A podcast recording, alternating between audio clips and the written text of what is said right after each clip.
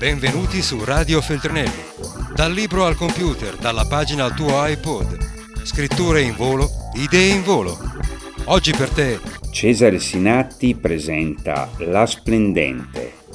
La Splendente di Cesare Sinatti ha vinto il premio Calvino, il riconoscimento italiano più prestigioso per le opere prime, che racchiude in sé tutto il cosiddetto Ciclo Troiano. Storie che arrivano da lontano, da teogonie e miti antichissimi, che cantano il destino comune di dei e uomini per narrare una parabola funesta e accecante. Cesare Sinatti, La Splendente, un romanzo Feltrinelli. Quando mi chiedono che tipo di romanzo è La Splendente, io di solito rispondo è un libro sull'Iliade. Il punto è che un libro sull'Iliade è un libro che riguarda tante cose, perché l'Iliade è un poema che ha parlato di eroi, che ha parlato di guerra, che ha parlato di uh, tragedie in un certo senso. Io mi sono concentrato ovviamente su alcuni aspetti uh, del libro. A me piaceva la mitologia, piaceva l'idea di ricucire insieme alcune versioni del mito in maniera diversa uh, dal solito, per cui ci sono varianti non esattamente popolari uh, del mito che ho inserito all'interno del libro, e soprattutto quello che mi interessava era fare un gioco di personaggi. Di personaggi che nel mito sono diventati uh, classici. Odisseo è il personaggio...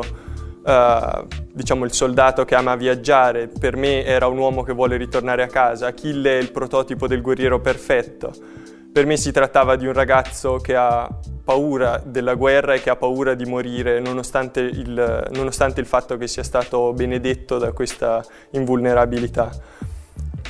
Per cui a me interessava raccontare delle psicologie umane che potessero essere anche... Uh, vicine o comunque connesse a, a un certo modo di sentire moderno. La storia di un soldato che ha paura di morire o la storia di un guerriero che vuole tornare a casa non è mai solo la storia di, un, di qualcuno che ha paura o di qualcuno che desidera il ritorno.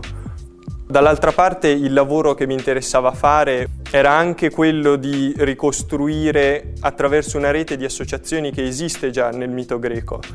Uh, per cui ho utilizzato versioni alternative, versioni che non sono presenti nell'Iliade uh, e ho ricucito insieme queste versioni per creare una versione uh, non solo dell'Iliade ma di quello che può aver significato la guerra di Troia per dei principi greci, per dei giovani uh, e di quello che può aver significato viaggiare e restare lontani da casa per vent'anni, come accade per esempio nel caso di Odisseo.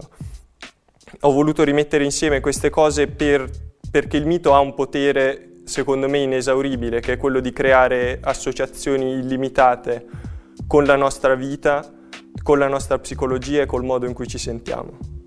Libri che ho utilizzato, che comunque avevo a portata di mano mentre stavo lavorando sulla Splendente, erano ovviamente i classici, eh, ovviamente Omero, eh, Apollodoro e vari mitografi di contorno, Uh, un po' di Kerényi per mettere insieme le versioni alternative del mito, ma non c'era solamente questo. Un libro che mi ha aiutato molto a livello di... Uh, che mi ha fatto pensare a un tipo di esperimento che si poteva fare con i personaggi, con personaggi che sono fissi, è Reign Eterno di Terence White, in inglese The Once and Future King, uh, di cui il primo romanzo, La spada nella roccia, è stato l'ispirazione per l'omonimo film Disney, ma tratta le vicende del ciclo arturiano da un punto di vista diverso, diciamo, tentando di ricostruire di costruire personaggi e psicologie nuovi rispetto a quelli che vengono proposti da Mallory, per esempio. Gli Achei erano rimasti immobili, come le statue di cui in futuro sarebbero diventati modelli immortali, reggendo lance e scudi rotondi, coi pennacchi neri agitati da un vento muto e debole, minuscoli, di fronte a una città in cui parevano abitare le figure immense, orrende dei titani, e i mostri dalle cento braccia, e le bestie dalle teste di serpente aggrovigliate. E loro non erano che uomini, gli ultimi figli degli dei, rossi di sangue come neonati, bianchi nella luce delle stelle e nel pallore dell'angoscia, per ciò che li attendeva. Radio Feltrinelli, tieni la mente a sveglia, non smettere di leggere. Resta collegato a questo podcast.